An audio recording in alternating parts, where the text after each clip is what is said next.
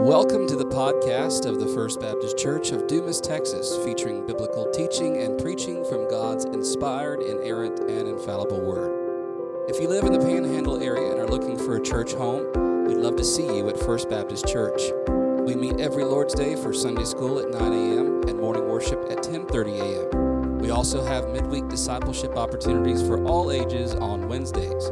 For more information, visit us at fbcdumastx.com. That's fbcdumastx.com. You can also find us on Facebook and Instagram. Now open your Bible as we explore God's Word together. Opening your Bibles this morning to the Gospel of Luke.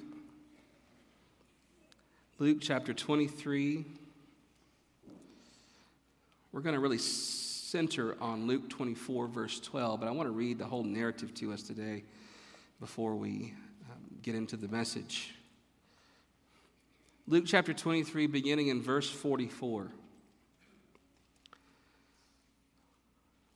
It was now the sixth hour, and there was darkness over the whole land until the ninth hour, while the sun's light failed. And the curtain of the temple was torn in two.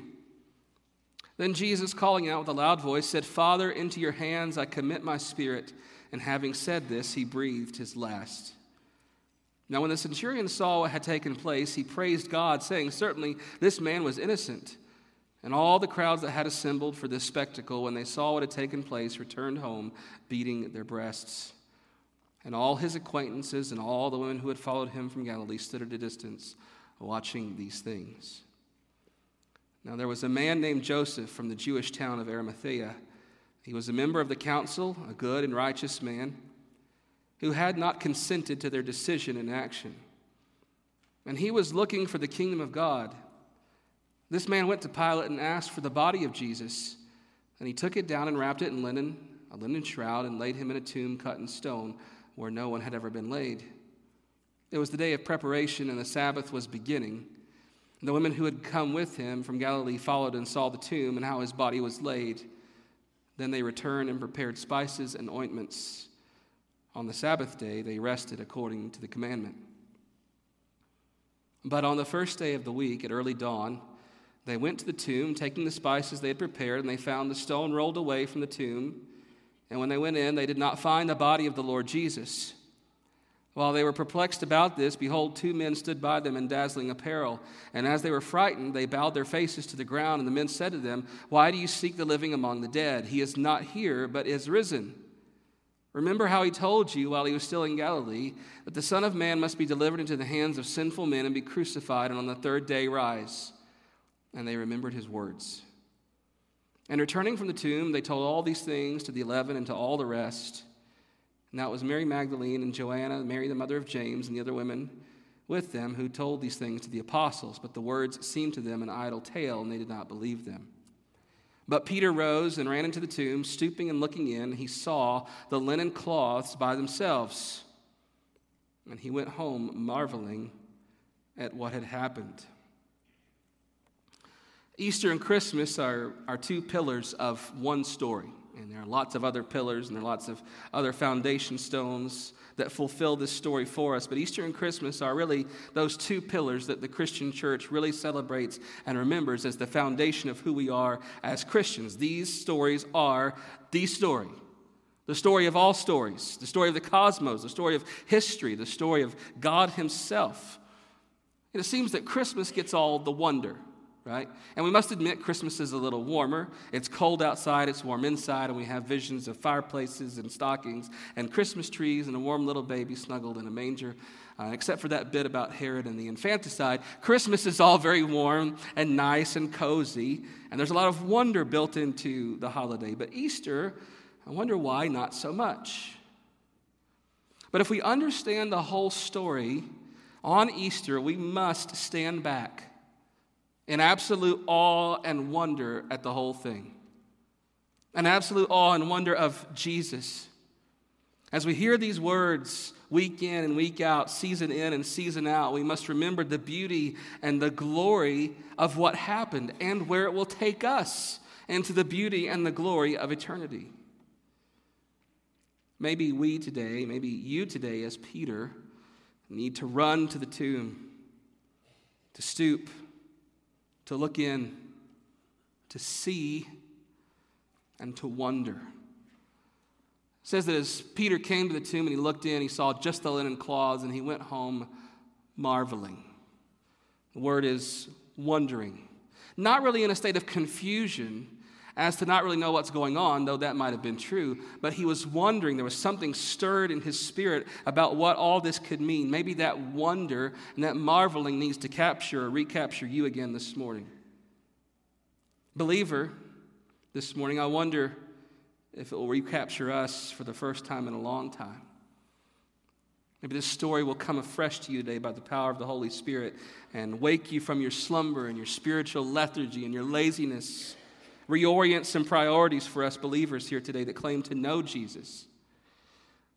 For unbelievers in the room today, skeptical, doubting, outright rejecting of the story of Jesus, the person of Jesus, maybe today this good news will capture your heart. And by the power of the Holy Spirit, you'll be drawn to salvation in Jesus Christ for the first time. It must begin here in wonder. Let's begin by wondering at his death. Number one, wonder at his death. I shared this quote Wednesday, but it always sticks with me when we begin the Easter story. As Charles Dickens begins his classic Christmas novel, A Christmas Carol, he begins it with these words Marley was dead to begin with. This much must be distinctly understood, or nothing wonderful can come of the story I'm going to relate. That's a great introduction for a book, isn't it? Marley was dead to begin with. If you know the rest of the story, you know why we must start there, because nothing wonderful can come from the rest of the story unless we begin there. Today, we must begin there as we've walked through Maundy, Thursday, and Good Friday together. We must start there each and every time. Jesus was dead. The gospel writers want us, gospel writers want us to understand that this is a real physical death. And you say, of course it is. But if you listen to some quote unquote theological voices out there, they would say, no, he was not really dead. This is just a symbol. He was an example of pouring love out for your friends, but he didn't really die. There was no physical torture here. In fact, there might have not been a Jesus at all, some say. Some say Jesus was not truly dead, he was swooning, what's called the swoon theory, or fainting, merely appearing dead through loss of blood and unconsciousness. And they took him down and they buried him, and three days later, miraculously, all the wounds healed up, and he was able to walk out of the tomb as if he were alive. No, this is a real body taken down from the tree, dead. Gnosticism and early church uh, false teaching that they had to deal with in the early centuries of Christianity taught that Jesus could not have died because he never really became a human. And so Gnosticism said it's only the spiritual that is good, the physical is bad, so God would never become really man, and therefore God could never really die as a man. You read the rest of the New Testament, you see the gospel writers and the epistle writers really going at Gnosticism. No, Jesus really, really became a man, he really lived, and he really died. Or maybe you're familiar with the false religion of Islam that said Jesus was a mighty prophet, Jesus was a mighty teacher. He might have even been born of a virgin, but he did not die on the cross. And Allah rescued him before he could die on the cross. Now, if I could quote from The Wizard of Oz this morning, he was not only merely dead, he was really most sincerely dead. Jesus was dead to begin with. There's several important theological truths here we need to consider. There's lots of theories out there about why Jesus died, what happened in that transaction of his death. We just sang a song, In Christ Alone, My Hope is Found. And in one of the verses it says, And on that cross, as Jesus died, the wrath of God was satisfied. And there are some liberal branches of so called Christianity out there that don't like the idea of God's wrath being poured out on Jesus. And they wrote the authors of that hymn and they said, instead of the wrath of God was satisfied, couldn't we just say the love of God was magnified and leave out the whole wrath thing? And rightly so, the authors of that hymn said no, because if you take out the wrath of God being poured out on Jesus for sin, you lose the gospel. and they were right. And so we sing joyfully, and on that cross, as Jesus died, the wrath of God was satisfied. Number one, because his death was a penalty. His death was a penalty, not just an example of what to do for your faith, not just an example of what it means to stand up for yourself or to be a martyr or to love other people. It was not merely those things. His death was a penalty. He died to take the penalty of God's wrath against sin. Number two, his death was substitutionary. He died this death of a penalty in the place of, substituting himself for others. He took a penalty not for his sins, but for the sins of others. And thirdly, his death was propitiatory. It's a big theological word that just means it satisfied the wrath and anger of God for sin. There's nothing left to be paid. The wrath and the anger that God has towards sin and towards sinners was poured completely out on Jesus. He took it out fully on himself and he dealt with it on the cross. Jesus was dead, and his death was a penalty, it was substitutionary, and it was propitiatory. Luke paints for us a little picture in light here as we begin in chapter 23, verses 44 and 45. He paints for us this picture of darkness that there was darkness over the whole land until the ninth hour, that is, from about 12 noon till 3 p.m., while the sun's light failed. Darkness. I think it really happened. I think it was a physical phenomenon that happened in the natural world, caused by God miraculously, but it was a sign of something bigger. It was a sign of the spiritual darkness of the religious leaders that nailed him there. It was a sign of the religious blindness and the spiritual blindness that caused the Romans to nail him there. It was a sign of the darkness that overcomes the Lord Jesus as he bears our sin there on the cross and says, My God, my God, why have you forsaken me? It was a sign of the absolute sense of abandonment that Jesus knew on the cross and it was the blackness of our sin and our depravity reflected there in that darkness. One other note to wonder at here is chapter 23, verse 56. After Jesus dies, he gives up his spirit. They come to wrap his body and prepare him for burial in the Jewish custom. But there's a note in verse 56. On the Sabbath, they rested according to the commandment. Good, faithful Jewish women and men who were coming to prepare the body. They prepared the ointment, they prepared the spices, but the sun was going down on Friday, which meant the Sabbath was at hand, and they went home to rest according to the law. On the Sabbath day, they rested. A principle set in place in Genesis chapter 1 when God had finished all his work, and on that, quote, seventh day, God rested. Not because he was tired, not because he needed a, a, nap, but because it was done and it was good. God rested. Here is something even more remarkable.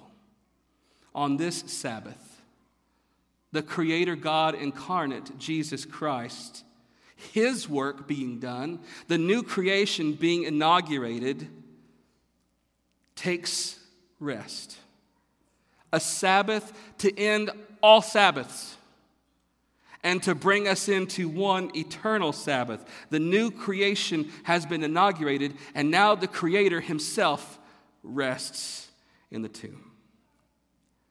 But praise God on this Easter Sunday morning, that is not the end of the story. Next, we must wonder at His resurrection. Chapter 24, verse 1 begins with this turn, and Luke uses this turn on purpose. But, however, there's a turn, a change in the scene, a change in the story. There's a change in the light, too. Look at chapter 24, verse 1. On the first day of the week, at early dawn, just as the light begins to pierce that darkness. All the darkness that we have just seen in the last part of chapter 23 in the death of Jesus, the darkness, the death, the abyss that is there The Spirit of God is there over the darkness, over the abyss, hovering, waiting. And now we come to chapter 24, and there's dawn, light. There was evening and there was morning the first day. It's a reversal of everything we just read as we transition from darkness to light. We go from an, a tomb with a body laid inside and a stone rolled in front of it to no stone and no body. Look at chapter 24, verse 2. They found the stone rolled away from the tomb, but when they went in, they did not find the body of the Lord Jesus. And we say, Amen, he is risen. He's risen indeed. But they don't quite understand this yet. In chapter 24, verse 4, it says, They were perplexed. These women were at a loss. Literally, they, they doubted, not knowing what to do. They don't understand the gravity of what's happening here around them. It hasn't landed on them yet, it hasn't occurred to them yet until they are reminded. Even as they're perplexed in verse 4, it says, Two men stood by them in dazzling apparel. And as they were frightened, they bowed their faces to the ground. These angels, these, these men, said to them, Why do you seek the living among the dead? He is not here, but he is risen. Remember how he told you while he was still in Galilee that the Son of Man must be delivered into the hands of sinful men and be crucified, and on the third day rise. They had to be reminded of Jesus' own words. Seeing these angelic beings as if two men in dazzling apparel stood before them, they're frightened. They fall to the ground. And there's a simple question from the two angels, isn't there? Why are you here? Why are you here in a cemetery where there's dead bones and dead bodies? And they might have been even perplexed still. What? Jesus is dead, isn't he? Jesus died. We took him down from the, from the cross. We wrapped him. He's dead. This is the place to be for dead people. They're confused. He's got to be here somewhere. We laid him here ourselves. All of the events and all the memories come rushing through their mind, except one that Jesus told them this would happen. Jesus told them, I must suffer, I must die, but I will rise again. Doubt, unbelief, fear had moved in. They had forgotten the truth, listen, until the word was spoken to them. And in verse 8 it says, they remembered. Maybe that's you this morning. You know the story. You've heard the story. You've been there, done that, made a profession of faith at some point in the past. Maybe you've even been baptized and you've been at church. Maybe you're not so much in church. But somewhere, sin, doubt, unbelief, laziness, something else has moved in and you have forgotten the wonder of this story and of Jesus. And I pray this morning, just as they heard the word and were reminded, I pray today you will hear the word and you will be reminded. And if I could say a word to those of us in the room today who are visiting, who may be part of our church but haven't been in a while, or who may be going to other churches, if you don't have a church that preaches the Word of God every week, week in, week out, teaches it week in, week out, opens it up, reads it, teaches it, lays it there, you can see it, the inerrant, infallible Word of God, if that's not the sum and the core of whatever ministry or church you belong to, I want to invite you to our church. We don't do it perfectly. But we pray to God that as we open His Word and we read it and we preach it, we pray that He will move by the power of His Holy Spirit. We trust that will happen. So I invite you to join us if you don't have a church where you're being fed the Word of God. In that remembering, these women hear and they believe. And they do what any of us would do. They rush back to tell the disciples what they had seen and heard. In verses 9 and 10, it says, Returning from the tomb, they told all these things to the eleven and to the rest. It was Mary Magdalene, Joanna, Mary, the mother of James, and the other women with them who told these things to the apostles. They run and they tell them what they've seen and what they've heard. But in verse 11, it says, But this seemed an idle tale. The apostles, strong, confident, assertive men. Now, you know this is That's a farce by now. And if you've been following through the story, they're hiding in an upper room. Here come these women saying all this stuff. It's just the women. It's just the women. It's just idle tales, just old wives' tales, just the gossip of the day. Don't listen to it. But I think there's something more here because even as Peter might be ridiculing these women and dismissing what they're saying, notice that Peter in verse 12 rose and ran to the tomb. I don't know if he would have been putting on his coat, putting his sandals on, even as the women were talking. Maybe even as he was dismissing them and waving his hand to them, he's got his coat on, his sandals on, and he is running to the tomb. Why Peter? Why running? Do you remember what happened with Peter just a few days earlier? As Jesus was arrested and tried, crucified, where was Peter? Denying that he knew him not once, but twice, but three times, cursing to make his point known. I do not know that man in his cowardice and in his selfishness. And yet he runs to the tomb. Peter sounds an awful lot like me in conflict. I do not like conflict to linger. My wife will tell you that I am a let's fix this right here, right now. Let's talk it out right here, right now. Peter did not want to wait. He didn't have time to wait. He didn't quite believe what they said, but just in case it was true, and just in case Jesus was there waiting for him, what would he say to Peter? And so he runs, breathless, his heart beating, the adrenaline pumping. He stoops, he looks in, and he sees nothing but the grave clothes laying there. And then Luke adds that little note. And what could you do in that moment except marvel? What could you do except wonder? Maybe the wonder of this needs to settle in for you again today. Maybe today you're so caught up in the world, so caught up with the events of your life and your schedule, your priorities. Maybe something else has settled in where this wonder should be. I would invite you this morning with Peter to run and to stoop and to look, to see the empty tomb, and to wonder and to worship.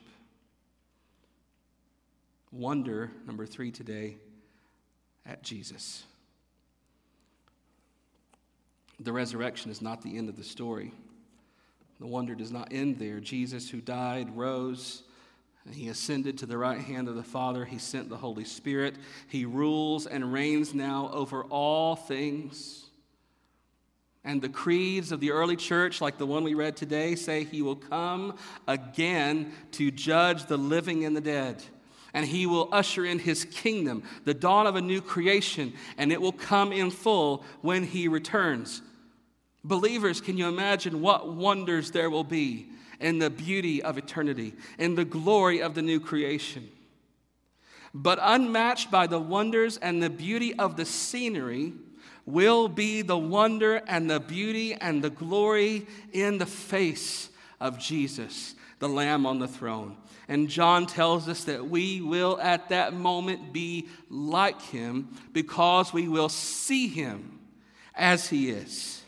Can you imagine the wonder and the glory of that moment when at last you see your Savior? What will we say? What will you be able to do except to fall down on your faces in worship and love and adoration and wonder? The Savior who died for me, who rose for me, who saved me here in front of me. And you can hear the echoes of Wesley's hymn, will be at that point, point lost in wonder, love, and praise. I want to tell you, believers, that same wonder, love, and praise should drive us now. It is not yet that day. We do not yet see the face of our Lord Jesus, but in light of that day, believers live in the wonder of Jesus' death, resurrection, his love, his grace. Live in the wonder of Jesus. Believer, let that wonder overflow into a love for God as you fight sin in your life, as you fight temptation, as you fight wickedness. Let that love for God overflow into that. Let that wonder overflow into love for others, shining the light of God's glory in the darkness of this world with deeds of love and mercy and compassion, showing the fruit of the Spirit to a watching world. Let that wonder, believers, overflow into your worship, both in your life and here together as we sing and pray and listen and grow. Looking there, longing for that day, and worshiping here as if it were that day. Unbelievers, I want to tell you this morning this is the gospel. This is the good news of Jesus, the life, the death, and the resurrection of Jesus. And I want to tell you this morning, unbelievers, skeptics, doubters, your unbelief is not a matter of academic barriers and intellectual holdups. You will find no defense, no argument, no debate, no book, no scholar, no sign, no miracle that will be able to convince you of the truth of this story because your unbelief is not an intellectual academic problem. Your unbelief is a matter of sin. And your darkness and your blindness that causes you to run from God and to run from Jesus. No intellectual proof or argument or philosophical debate will make you believe. Only a sovereign work of God by the power of His Holy Spirit can change your heart, grant you the faith to believe. And I pray that as you hear the word this morning, this good news this morning, that is exactly what will happen.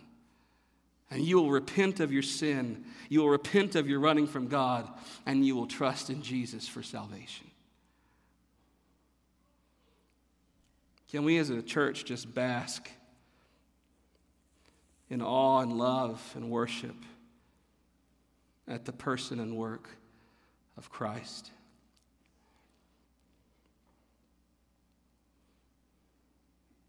Can we revel in who He is and what He has done? Hal and Matt, if you'll go ahead and come, we're going to sing right after we worship here for a moment.